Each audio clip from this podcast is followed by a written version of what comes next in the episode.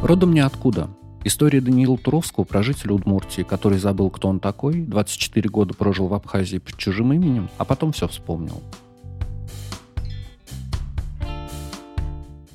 В 1992 году молодой человек очнулся в душном темном сарае и нащупал вздувшийся под глазами синяк. Сразу пришла паника. Он не мог понять, кто он такой. В голове пробежали мысли, что происходит, где я, как я здесь оказался, откуда я, зачем я здесь, как меня зовут, кто эти двое мужчин, которые спят рядом. Мужчины, поворочившись, проснулись и сообщили ему, что нужно скорее выбираться из сарая. В разговоре они называли его Виталиком. Он сразу согласился пойти с ними и не стал признаваться, что не помнит ни их имен, ни как они познакомились. Оказалось, что сарай находился недалеко от столицы Абхазии, Сухуми. Вместе с мужчинами они добрались до города. В дороге те рассказали, что сейчас 92 год, а познакомились они в поезде из Риги в Москву. Мужчины служили в армии в Латвии в разных военных частях и возвращались по домам. Ничего этого Виталик не помнил, как своего возраста. В Москве сослуживцы после пары бутылок водки уговорили Виталика поехать с ними к морю в Грузию. Там, по их словам, можно было легко найти работу. Выйдя из поезда на одной из станций неподалеку у моря, рассказали мужчины. Они зашли в небольшое кафе со стоячими столиками. Виталик заказал пиво, вскоре к ним присоединились двое грузин. Они принесли выпить. После этого все трое дембелей потеряли сознание. Их избили, потом они очнулись в сарае. Подсыпали нам что-то. Хотели в Сванетию увезти, объяснили Виталику попутчики из армии. Они же рассказали, что в Грузии, как и в Дагестане, распространено рабство. Людей подпаивают, подсыпают снотворные, у них отбирают документы и увозят работать на заводы.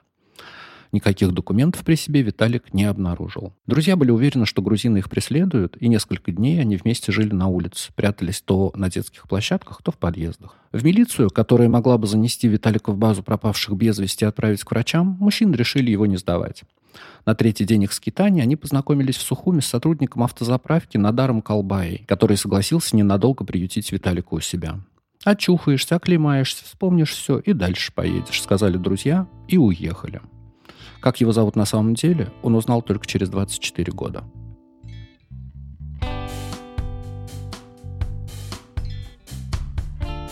Виталик свой возраст точно не знал, но думал, что ему около 20 лет, раз он возвращался из армии. Спокойно жил в селе Нижний Шер неподалеку от Сухуми. Сначала его поселили на чердаке, а через несколько месяцев дали небольшую комнату в доме семьи Колбая. Двухэтажной постройки с большим открытым балконом, где каждый день сушились на веревках только что постиранные вещи. В комнату был отдельный вход с улицы, на полке стоял телевизор, из окна были видны двор, сарай, уличный туалет, баня. Обычно Виталик просыпался около шести утра. Весной и летом сразу шел искупаться в море и полежать на галечном пляже.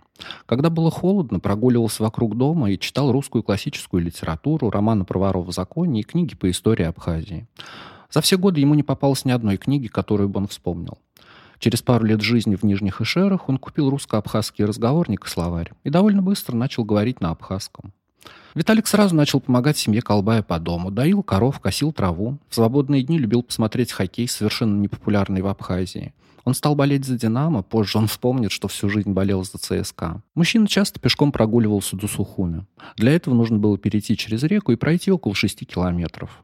Там он ел хачапури, выпивал кофе, приготовленный в Турке, и покупал на рынке аргументы и факты, комсомольскую правду. Полюбил разгадывать кроссворды. Вопросы давались ему легко, в том числе по истории. Он помнил, что СССР больше не существует, знал, кто такие Горбачев и Ельцин. Вскоре после того, как Виталик начал жить в Нижних Эшерах, началась грузино-абхазская война.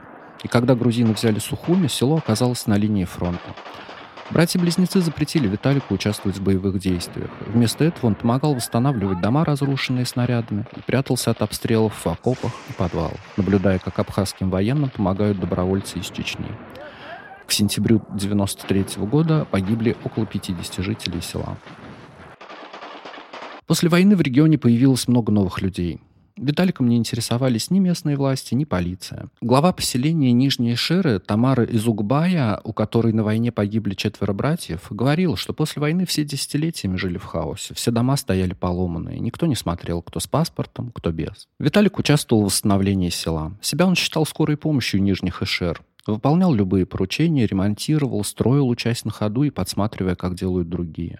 Когда его нанимали разнорабочим, документов никто не спрашивал. А никуда дальше Сухуми Виталик и не выезжал. Уже к концу 90-х Виталик был уверен, что родился и вырос в Абхазии. Он не помнил ничего другого. При этом его не покидало ощущение, что он жил где-то еще. Но Абхазия — это его родина, куда он приехал после какой-то длинной поездки. Летом 98 -го года в поселке в очередной раз выключилось электричество. Когда Виталик залез на вышку ЛЭП, электричество включили обратно, его ударило током, он повис на проводах. После удара он около 45 минут находился в состоянии клинической смерти, получил 6 ожогов, лишился пальца на правой руке. Следующие три месяца он провел в местной больнице. А в 2002 году он вместе с несколькими жителями села попал в аварию. Виталик был не пристегнут, пробил головой лобовое стекло, сломал руку и позвонок. Еще шесть месяцев пролежал в больнице. Осенью 2014 года Виталик вместе со своим знакомым по селу отправился ремонтировать баню в Верхних Ишерах. Это село недалеко в горах. В сумерках они выехали в сторону Сухуми. По дороге автомобиль занесло, и он врезался в металлическое ограждение. Виталик, сидевший на пассажирском сиденье, ударился головой об крышу. Отдышавшись, приятели завели автомобиль и отправились дальше, на заказ. В ту же ночь Виталик проснулся от головной боли, унять ее помогли только шесть таблеток обезболивающего. Еще через неделю боль вернулась и стала сильнее прежнего. Он бегал из угла в угол и не мог усидеть на месте. Ему хотелось разбить голову об стену. Со следующим приступом, который случился еще через две недели, в голове вместе с болью начались вспышки воспоминаний. Он из Удмуртии. У него там есть дом. Через несколько недель воспоминания стали более подробными. Это был деревянный одноэтажный дом в удмуртской деревне. Половину его занимала другая семья. Виталик мог мысленно пройти по комнатам и выйти во двор. Он старался зафиксировать в голове это воспоминание. Боль приходила все чаще. Виталик теперь всегда носил с собой таблетки. Иногда это была просто боль, без воспоминаний, иногда с ними. Через несколько месяцев он осознал, что родился в небольшом селе Малая Пурга, в 40 километрах от Ижевска, и у него есть две старшие сестры. В тот момент Виталик не умел пользоваться интернетом, у него был кнопочный телефон, ему не пришло в голову, что кого-то из Малой Пурги легко найти в социальных сетях меньше, чем за минуту. Весенним вечером в 2015 году Виталик держал в руках мобильный телефон и, нажимая кнопки, вспомнил какой-то номер. Ему пришло в голову, что номер может быть связан с Малой Пургой, но когда он позвонил, ему ответили, что абонент не существует. В Нижних Эшерах постоянно отдыхали российские туристы. Они снимали комнаты и дома на побережье. Одна из отдыхающих семей приехала в Абхазию из Удмуртии. Познакомившись с ними, Виталик узнал, что в Малой Пурге сменился телефонный код. И в июне 2015 года набрал уже правильный номер. Трубку взяла его мать. Она узнала его голос, но не смогла почти ничего сказать, только заплакала. На следующий день они созвонились снова. Виталик узнал, что родился 13 июля 1971 года а зовут его на самом деле Владимир. В свой 44-й день рождения он взял планшет у соседа и позвонил по скайпу матери. Вскоре он связался и со старшей сестрой Валентиной. Та сказала, что приедет. Небольшое село в Удмуртии казалось Виталику каким-то нереальным. Он сомневался в том, что ему говорили его новоприобретенные родственники и рассказал о них своей абхазской семье только в конце декабря, за несколько дней до приезда Валентины. Вечером 31 декабря он поехал встречать родственников у границы. Они опоздали на 4 часа. Виталик нервно ходил вокруг машины. «Такая радость, а ты нервничаешь», — сказал ему знакомый, сидевший за рулем. Оказалось, что его родственники сначала перепутали дорогу и оказались в районе Красной Поляны. Когда Валентина вышла из автомобиля, она увидела усталого мужчину лет сорока. Все его лицо было покрыто морщинами. «Да, это вроде брат мой», — сказала женщина. Они сели вместе в автомобиль и поехали в домик на берегу моря, который Виталик снял для сестры в Нижних Эшерах. Валентина пробыла в Абхазии около недели, но они с братом так нормально и не поговорили. Больше молчали. Сестра рассказала, что у нее теперь другой муж. Первого посадили в тюрьму, там он умер.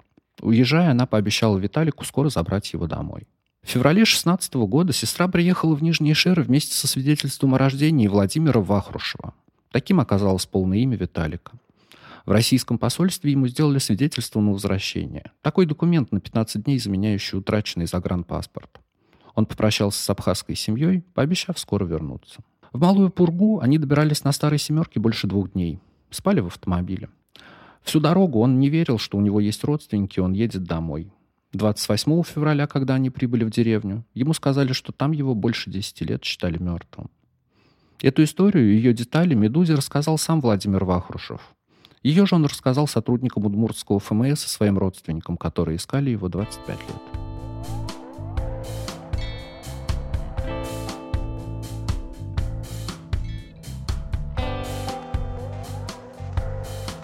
В 2017 году большая часть Нижних Эшер и пригородов Сухуми выглядит так, как будто война закончилась только что. Среди разрушенных домов гуляют бродячие собаки. Единственное место в селе, за которым следят – монумент и могила первого президента Абхазии Владислава Ардзенбе. Для большинства жителей Абхазии старшего поколения война остается главным событием в жизни. Приютившие Виталика в 90-е Надар и Атар Колбая за разговорами обсуждают только две темы – как бегали по окопам и как теперь живет Виталик. Надар точно помнит, что познакомился с Виталиком в октябре 91 -го года, когда тот, по идее, еще должен был служить в армии. Сам Владимир Вахрушев сказал Медузе, что познакомился с ними в 92-м. По воспоминаниям Надара, в тот день он отвез бензин в Сухуми, и там к нему на улице подошли двое неизвестных мужчин. Они объяснили, что их приятель попал в беду и ничего не помнит. Попросили помочь. Надар согласился. В доме их встретил Атар, он тоже ни о чем не стал расспрашивать гостя. Смотрю, лицо доброе, ну, ну, в какую-то беду попал. Атар объясняет, что у них не было ни одной причины не принять гостя. По абхазской культуре они были обязаны принять любого, кто приехал в их дом. Наверное, никто в тот момент не думал, что он останется так надолго, добавляет его брат. Гость быстро влился в их жизнь и стал помогать по дому. Братья-близнецы полюбили его как сына, Виталик называл Надара папой, а Атара отцом. За 25 лет жизни рядом Надар так и не понял, что произошло с Виталиком. В нем как будто жили два разных человека, объясняет он. Виталик закрывался на любые темы о прошлом. При этом, думаю, он был самым дружелюбным человеком, который когда-либо бывал в нашем селе. Он дружил со всеми, даже с теми, кого я не знаю за все 60 лет, пока тут живу. Говорит Надар. Когда у Колбая был грузовик, Виталик брал от него ключи и проезжал по улице, зазывая людей, чтобы вместе с ними спуститься к морю, искупаться и погулять вдоль берега. Другие жители Нижних Эшер описывают Виталика теми же словами. Сосед Колбай рассказывает, что Виталик очень полюбил сухомское пиво и никогда не пил крепкий алкоголь. Он говорил, из-за пьянки все и происходит. Это одна из любимых его фраз. Близких он пытался отучить от крепкого. По праздникам они ездили на озеро Рицы, и там никогда не было водки. В 90-х чего только не бывало, он быстро стал своим, добавляет еще один житель Нижних Эшер.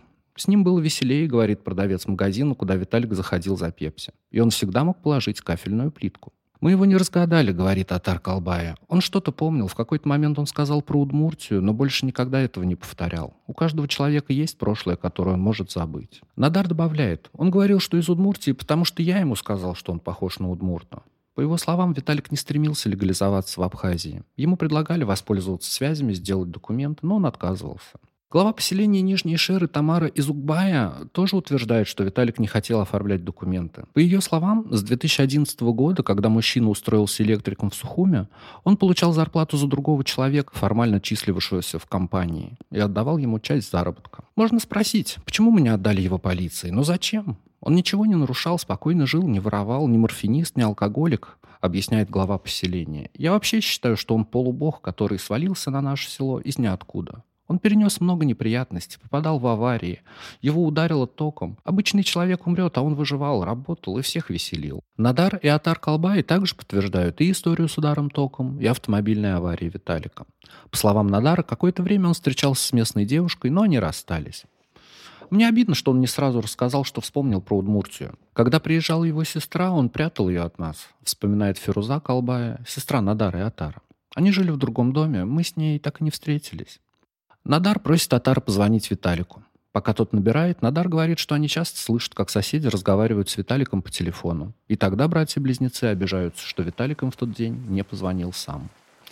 Виталик, теперь уже Владимир, быстро берет трубку, сейчас он на работе в автомастерской. «У нас тоже ничего, только дождь», — отвечает Татар. «Ну ты же знаешь, как у нас в марте всегда». По данным российского МВД, во всероссийском розыске ежегодно числится около 120 тысяч пропавших без вести. Семья Владимира Вахрушева пыталась сообщить о нем не только в полицию, но и в СМИ, в частности, в передачу «Жди меня». Сестра Вахрушева Валентина рассказывала московскому комсомольцу, что в марте 91 года им пришло письмо из военной части. Там говорилось, что Владимир самовольно ее покинул, но потом вернулся и попал в военный госпиталь. Из госпиталя он пропал, и больше родственники о нем ничего не слышали. В 2006 году мать и сестра Вахрушева решили приватизировать квартиру, в которой он был прописан, и по их заявлению суд признал его умершим. Когда он позвонил в прошлом году, мы не верили, что это он, рассказывала позже Валентина местному телеканалу «Моя Удмуртия». Не верили, что нашелся.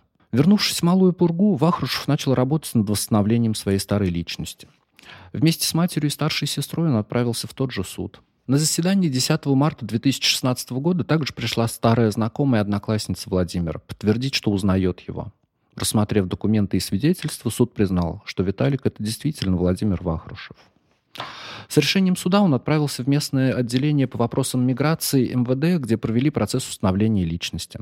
Полицейские раздали матери и сестре бумаги, на которых разместили по три фотографии похожих людей. Среди них им нужно было опознать Владимира. Они его опознали. После этого ФМС отправила запрос в военкомат. Через три месяца оттуда ответили, что сумели найти только один документ. В 90-м году Вахрушев действительно был призван в воинскую часть в Латвии. Утром 12 декабря 16 года Владимир причесался, надел черную рубашку, накинул теплую кожаную куртку. Около 10 утра он подошел к одноэтажному зданию местного отделения ФМС. В кабинете начальник отделения протянул ему новый паспорт. «Все закончилось, все получилось», — сказал он. «С возвращением, скажем так, и с обретением полноценного российского гражданства». Вахрушев кивнул и молча взял документ. Выйдя из отделения, он дошел до дома сестры, а потом зашел в церковь. Настоятель протеерей Михаил Кабанов посоветовал ему поменьше думать о прошлом. «Самое главное, чтобы память опять не потерялась», — сказал он. «Что произошло, то и произошло». Дома Вахрушев нашел фотографии из детского сада и своего школьного класса, но никого на них не узнал. «Смотрю на них и пустота», — сказал он. «Понимаю, что учился, но как и с кем?» Вот с этими 30 людьми я знаком? Вроде нет. Знакомые родственники рассказали Вахрушеву о его жизни до армии. Сам он мало что помнил, поэтому относился к этим рассказам с недоверием. Вахрушеву сообщили, что после восьмого класса школы он три года учился в ПТУ. Он с гордостью произносит специальность, которую там получил. Тракторист-машинист широкого профиля. На тракторе в местном колхозе он проработал около полугода. В мае 90-го у Вахрушева умер отец. В июне юноша отправился в военкомат, его распределили в часть недалеко от Риги. Его друг Александр Тихонов сказал «Медузе», что в тот момент Владимир был крайне замкнутым человеком, ничего не рассказывал про свою жизнь и переживания об отце. В 2016-м, после возвращения домой, Вахаршев устроился слесарем в автомастерскую. В первое время к нему часто заходили старые знакомые. По его словам, он узнал только одного приятеля, Александра Тихонова. Мы с ним ездили воровать яблоки, жарили картошку на речке по ночам, описал их юношескую дружбу Владимир. Тихонов уточняет, что на самом деле по бабам ездили в соседнюю деревню. Вскоре Вахруш вспомнил о девушке по имени Маргарита, с которой встречался до армии. Теперь они живут вместе. Владимир говорит, что расписываться не хочет. Зачем сейчас этот хомут на шею надевать? Маргарита Пономарева рассказала Медузе, что ждала Вахрушева из армии несколько лет. В 97-м вышла замуж, а в 14-м развелась. Сейчас ей около 40, у нее рыжие волосы, она одевается в яркую одежду и всегда привлекает внимание на улицах Малой Пурги. Маргарита держит художественную галерею с собственными картинами и багетную мастерскую в трехэтажном здании на сельском рынке.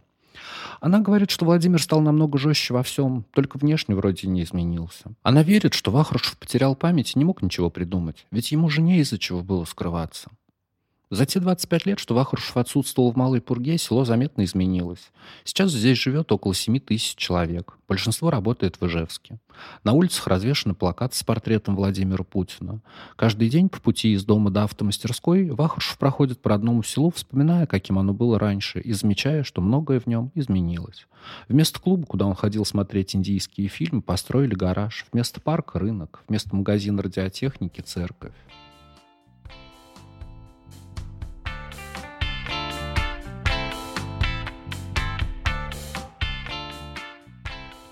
В феврале 2017 года Вахрушеву уговорили сняться в ток-шоу «Прямой эфир» на а, телеканале «Россия-1». Из Ижевска в Москву он впервые в жизни добирался на самолете. В начале программы ведущий Борис Корчевников и гости студии договорились, что нужно постараться, чтобы не сломать Владимиру жизнь.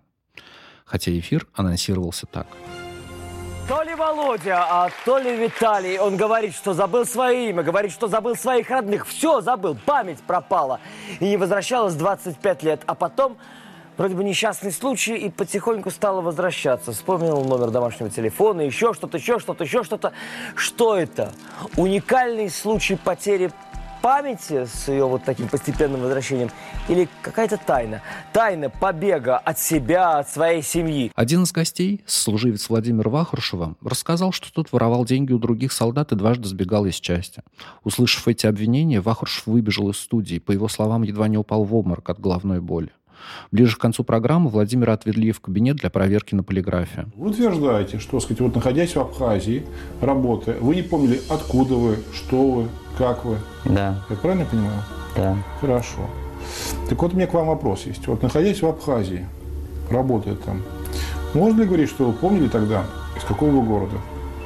Нет. Можно ли говорить, что до автоаварии вы при желании могли запросто приехать к себе домой. Нет. А были ли когда-нибудь у вас документы на иное имя, на чужое имя? Нет. А можно ли говорить, что вы из армии, скажем так, сбежали? Можно. Можно. То есть вы говорили, что вы были демобилизованы, вы сбежали, получается, да? Или как? Ну, говорят так все. Это правдивый ответ? Не знаю. Не знаю. Хорошо, не знаете. Большинство психиатров считают, что не существует надежного способа отличить биографическую амнезию от симуляции. Такая амнезия крайне редкое расстройство. Официальной статистики о ней нет. Сообщалось, что она встречается всего у сотен человек в России. Такие случаи известны и за рубежом. Съемки на «Россия-1» закончились около двух часов ночи. Ранним утром Вахрушев сел в обратный самолет до Ижевска. В Малой Пурге он сломал и выбросил свою сим-карту, чтобы его больше не беспокоили. На следующий день, после того, как программа вышла в эфир, Вахрушев заметил, что на него косо смотрят на улице. Один из жителей села в разговоре с «Медузой» сказал, что Владимир поехал туда, чтобы жить в теплой Абхазии и есть фрукты у моря. Другие считают, что он придумал свою историю, чтобы попасть на телевидение. Друг Вахрушева Тихонов говорит, что Владимир, возможно, все выдумал, но это было очень давно и уже не важно. Настоятель местного храма говорит, на него все набросились, а он потерялся, заблудился, запутался, у него тяжелая жизнь, а зависть у всех. Сам Вахрушев, когда его расспрашивают о том, как он потерял память, хватается за голову, говорит, что от боли. Он говорит, что не придумывал свою историю, не помнит, оставлял он или нет военную часть. Всегда жил с идеей, будь что будет, не противился тому, что происходит. Поэтому и не искал выхода, не стремился уехать. Не так хорошо. Дом, работа, работа, дом. Все, я не думаю много ни о чем. Не хочу ничего строить, главное, хочу спокойно вот здесь вот приехал. Здесь прожить спокойно свои остатки жизни своей. Сколько там мне осталось жить, не знаю. Может, два года, может, год, может, 20 лет. Куда я сам еще не знаю. Спокойно. Ну, в Абхазию съездить к моей семье летом хотим в этом году. По его словам, у него почти каждую ночь болит голова. Весной он собирается сдать экзамен на водительские права, но иногда ему страшно садиться за руль. Во время работы в автомастерской он часто вспоминает годы жизни в Абхазии, которые были лучшими в жизни. Уже несколько месяцев они вместе с Маргаритой строят новый деревянный дом – Вахрушев хочет, чтобы он был похож на тот, где он провел детство. В феврале Владимир закончил строительство бани и туалета, приступил к внутренней отделке. Когда он приедет, Надара Атар Калбаи собираются уговорить его остаться в Абхазии навсегда. Атар говорит, что уже выбрал для друга участок земли. Больше всего Вахрушев боится, что снова все забудет. Тогда не останется ничего, кроме как повеситься, говорит он.